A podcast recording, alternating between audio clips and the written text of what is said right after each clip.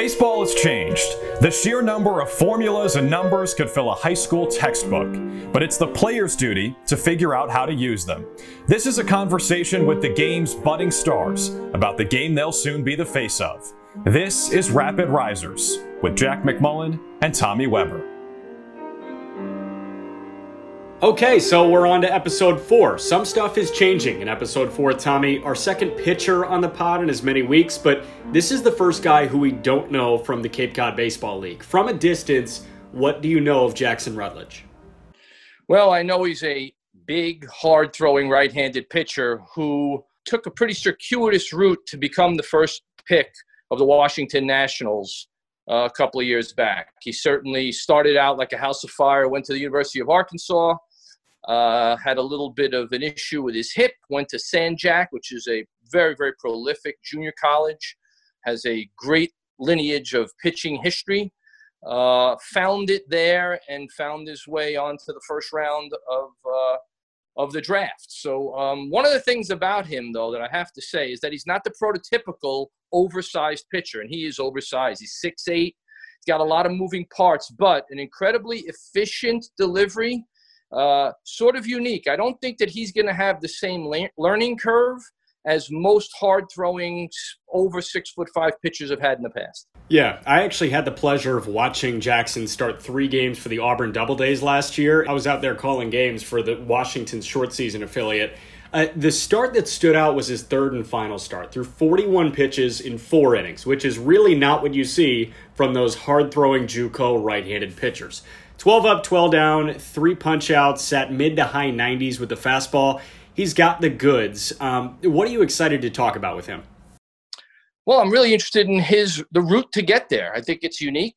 Uh, also, I, I would like to get into his mindset because he strikes me as a guy who doesn't go out there, although he can, and throw the ball through the catcher. He seems to understand about efficiency and getting quick outs and getting his team off the field as quickly as possible. Um, so I, I think uh, that we're in for a, a real treat here. So before we hop in with Jackson, I'll give you my briefing on him, and I feel like I should patent this style of accolade dump because this is my fourth time doing it. But Jackson Rutledge was the 17th overall pick in last year's MLB draft by the world champion Washington Nationals. The selection came after a year logging a sub 1 ERA at San Jacinto College, which is a JUCO in Houston, and he's been tabbed as the best JUCO prospect since Bryce Harper in 2010, uh, and many thought that he had the best pure stuff of anyone in the 2019 draft class. He's got a five pitch mix highlighted by a high 90s fastball that can play in the big leagues right now, and the Nats know that. Washington added him to the 60 man player pool for this 2020 season, so a year out of junior college, he may toe a mound in the nation's capital.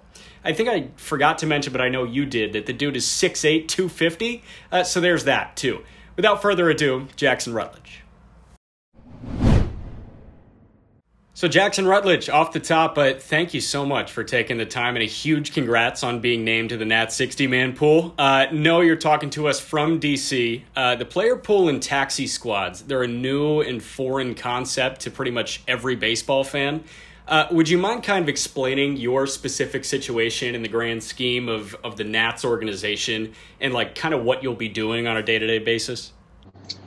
Uh, so hopefully the next couple days we're going to find out some more about what our specific role is. Um, to be honest, at this point, uh, my plan is just to go in and um, kind of go based on what they they tell me to do at that point. Um, you know, I'm gonna uh, get as much work in as I can, get as much um, competition as I can, try to act like it's a full season. Um, obviously, it's not. It's going to be really short and condensed um, with less guys, but you know, I'm going to go out there and, and try to um, emulate what it would be like to be in a full season for, my, for the first time. So, Jackson, logistically, how's it going to work? Where will you be? Where will you be? You know, when the, when the big club is home, where are you going to be? And when they're on the road, where are you going to be? Will it be two different places, or you'll be housed in one place? Uh, once the actual season starts, we'll be housed in two different places. They're going to most likely house us in one of the affiliates um, uh, around just to um, you know, kind of uh, make space, um, especially for that big league spe- season. So with you know summer camp and, and, all that stuff going on, you'll be around Scherzer, Strasburg, Corbin, Doolittle. I can keep going, but you'll be throwing in the same bullpen as as those four guys and more in a matter of days. Um, so have you started thinking about maybe what you're going to watch for with a lot of these top flight guys? Pick their brain when you have the chance to work with a Cy Young winner and, and all stars consistently. Definitely. Um, you know, just watching those guys go about their business, I think is going to be um, something that will be interesting uh, for me and I can learn from and, and kind of see how they uh, approach bullpens, uh, especially because I know just watching one or two from early in the, the first spring training um, from Scherzer and Strasburg, they both kind of go about it a different way, um, but they both have a, a, really high intensity and kind of just want to learn um, what their thought process is then and uh, how they prepare, um, you know, for for the actual competition day on every fifth day. Jackson, I, I'm curious if we could backtrack a little bit to, um, you know, out of high school, obviously you're a, a, a, pretty prominent prospect. You know, you, your your draft status set you somewhere in the, you know, sixth round or so, according to most reports. You choose to go to Arkansas, then you transfer to San Jac.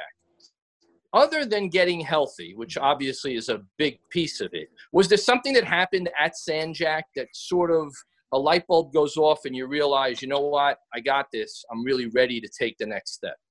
Uh, I think the biggest thing for me was accountability and uh, kind of freedom. Uh, when I was at San Jac, you know, I was um, able to do what I needed to do, and I knew why that I uh, had to do everything that I do, did, and um, so kind of just taking my own program in my own hands, um, taking the day to day stuff, and really making it my own. Um, was kind of what made me make the jump. Uh, kind of just taking everything and just getting a little bit better at it, uh, as opposed to when I was at Arkansas. It was kind of just we had to, you know, read the schedule for the day and then go out and do what the coaches say, um, which is how college baseball works for the most part. But um, for me, having uh, having my own sort of responsibility for my development um, was very beneficial. I kind of want to leapfrog off that because you know you took that path to the draft through JUCO that Tommy and I have talked a lot about previously, and, and you suffered a torn hip labrum. That was the injury your freshman year at Arkansas. Um, so you hopped over to San Jac and you committed to Kentucky. The Nats obviously had a different idea for you, but you know you were in pro ball a year sooner than your college draft class and tommy and i have constantly said if you can get paid the sooner the better did, did draft positioning uh, come into play at all when you were deciding between maybe hopping to another Division One school, rehabbing at Arkansas, or, or going to San Jac? That was an afterthought, honestly. Um, at the time, I was having a really hard um, time deciding whether or not I wanted to leave Arkansas. Obviously, in hindsight, it was the best possible decision I've, I've made my entire career to this point. Um, it was it was certainly not because I wanted to get paid a year earlier. Um, there were a lot of other factors going into that. It just happened to be an extra um, little little bit of a bonus.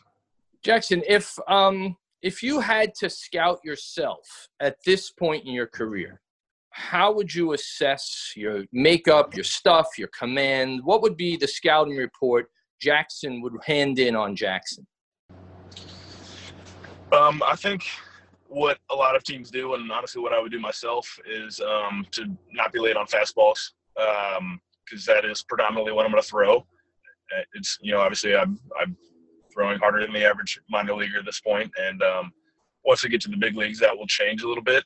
Um, guys will be used to seeing more velocity, and so I'll make adjustments based on that. But you know, it's it's beyond time for the fastball. Um, there are times where I will be able to throw th- three sliders in a row, um, and at that point, if I'm a hitting coach, you just got to say, okay, um, cool, go to the next guy. But um, uh, that, that as a hitter, that's how I would approach a guy like myself. You know, I've seen the actual like reports and the write ups on you, and and one of the things that they say about you mechanically is that you don't get as much extension on the mound as some people would expect. And I don't.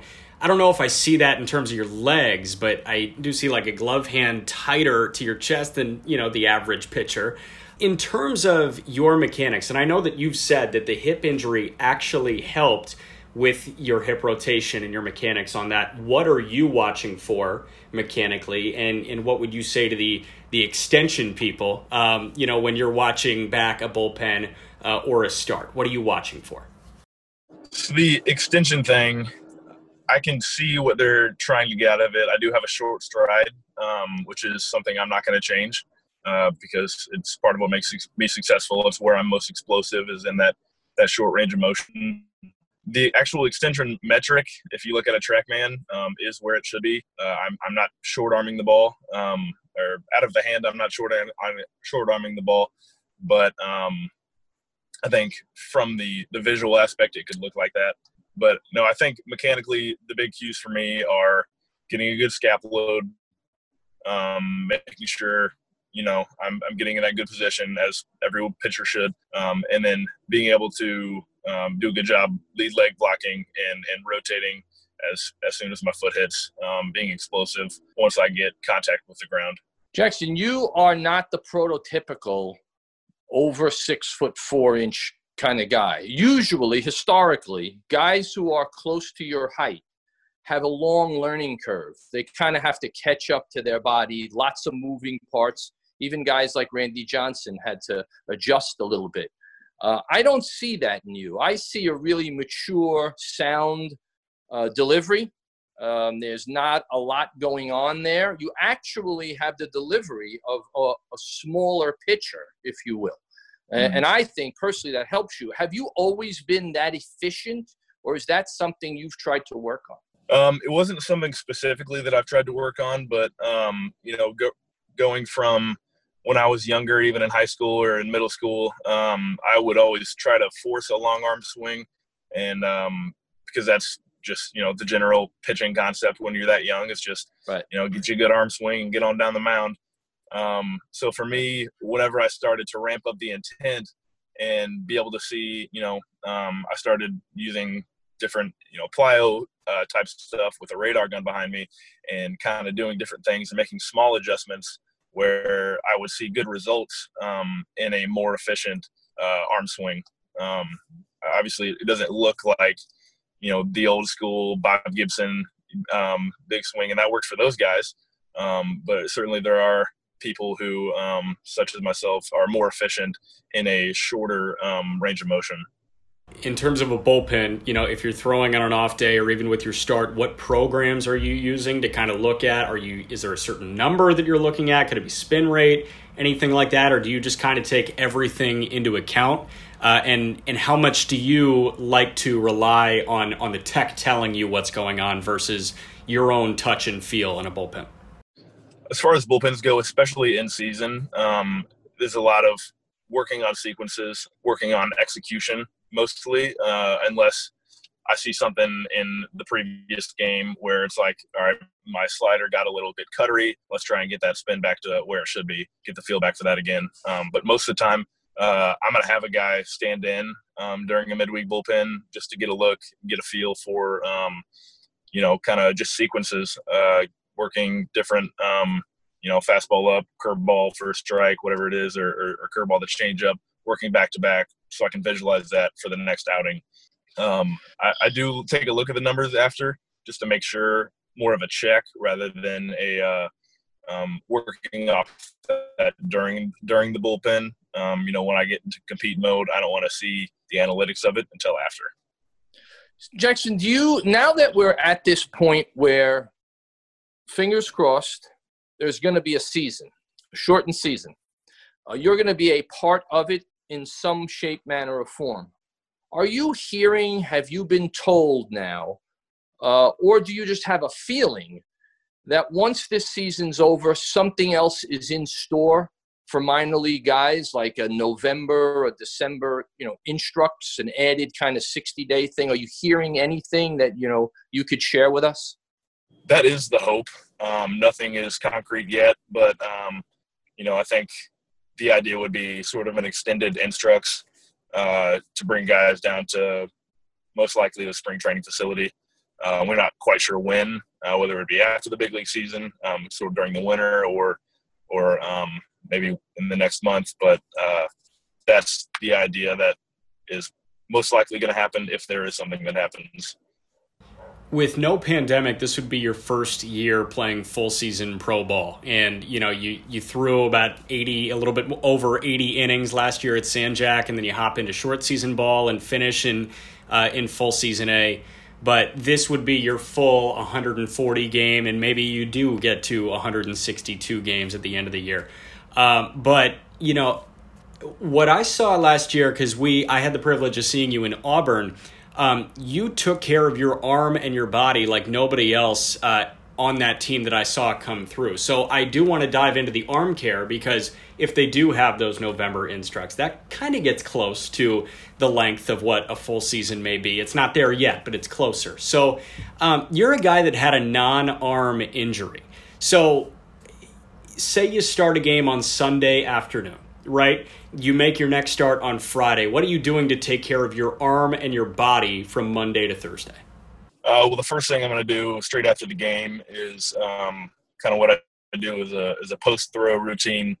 Um, a lot of that is force acceptance stuff, um, like using the, the mini trampoline, using a um, uh, shoulder sphere or shoulder tube, um, that sort of thing, and then and going through some mobility, range of motion uh, after the game, and then we have a um, an organizational shoulder care um, routine we go through with some some Y's, some T's, some U's, stuff like that, uh, in, a, in a full run program. So that would be the first thing I do, and then um, you know throughout the week, um, I personally like to do it right after the game, um, but having a a uh, lifting schedule, um, having my my day one be that heavy lower day that I like to do after the game just to kind of build workload. a lot of times that's not possible just because of playing night games. And then uh, you know have a, a, pretty specific throwing schedule that can it can change week to week, but you know including long toss, including spin sessions, throwing sessions throughout.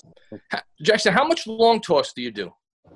Usually, I'm a once a week type of long toss, or once every five days uh, is when I would long toss. I don't live by it because I think you can throw 300 feet and have someone cut it off at 90 feet.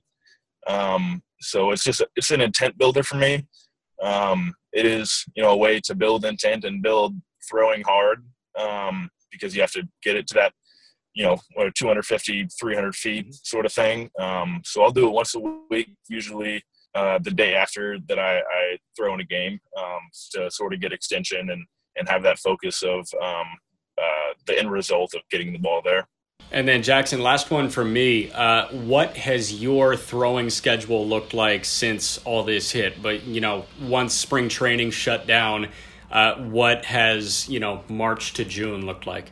Yeah, so the, the earlier parts of it um, were pretty tough uh, to get a lot of good work in. Uh, we were having to um, kind of sneak onto the high school field to throw bullpens and uh, playing catch with my dad a lot, and uh, lifting in the basement using 50 pound buckets of concrete. Um, so uh, I got pretty creative at that point. But uh, once everything opened back up, all the gyms opened back up, I was able to get out um, uh, to the gym I go to called P3, um, where I was able to kind of get on a, a, seven day schedule as close as I could. It wasn't a five day, but um, I was able to throw live once a week, uh, continue to throw bullpens, and, and get a, a, four day a week type lift in. Um, so I was still productive. It wasn't quite as productive as I could have been um, on a five day, like a normal season, but I was still able to compete um, you know, see professional hitters, even a few major league hitters in live at bats and, and kind of learn from that. Jackson, I have a question. Last question. Right. If you could wave a magic wand and pick one thing, very specifically, one thing about your repertoire that you would like to see the most improvement in in these next, let's say, six to eight weeks, what would it be?